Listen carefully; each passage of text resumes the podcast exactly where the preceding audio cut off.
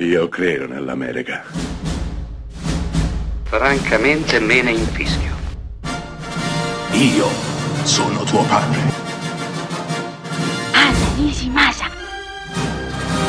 Rimetta a posto la candela. Rosa bella.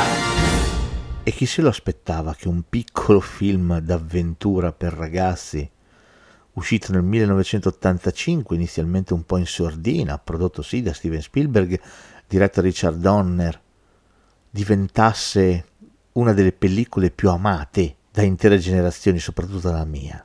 Sicuramente non se lo aspettava Spielberg, che probabilmente ha investito nel film, ma mai penso si aspettasse un successo simile. Sicuramente non se lo aspettavano i giovani protagonisti e sicuramente non se lo aspettava il regista. Ma i Goonies, a torto o a ragione, è diventata una delle pellicole più iconiche degli anni Ottanta. Non certo per merito della trama, perché è semplicissima, un gruppo di ragazzi sta per essere uno di loro, sta per essere sfrattato eh, perché non ha più i soldi per pagare i conti e quindi la loro banda, la banda dei Goonies, finirà, finirà nel nulla, a risolvere o forse complicare tutto un tesoro, il tesoro di Willy Lorbo, di cui i ragazzi trovano la mappa e decidono di partire per trovare quel tesoro.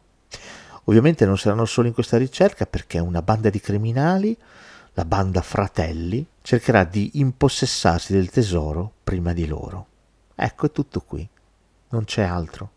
I Goonies è solo questo un'enorme caccia al tesoro in un covo di pirati pieno zeppo di trabocchetti. Eppure conquistò, conquistò chiunque, forse per la sua semplicità, per la sua linearità, per la sua sincerità.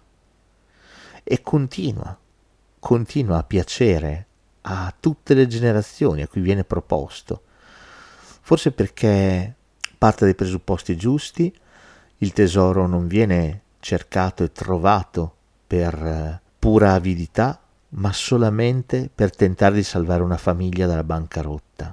Ecco, non solo, i Goonies unisce tutto questo all'amicizia, al primo amore, al primo bacio, all'inclusione, al bisogno di sentirsi parte di qualcosa, di sentirsi addirittura supereroi.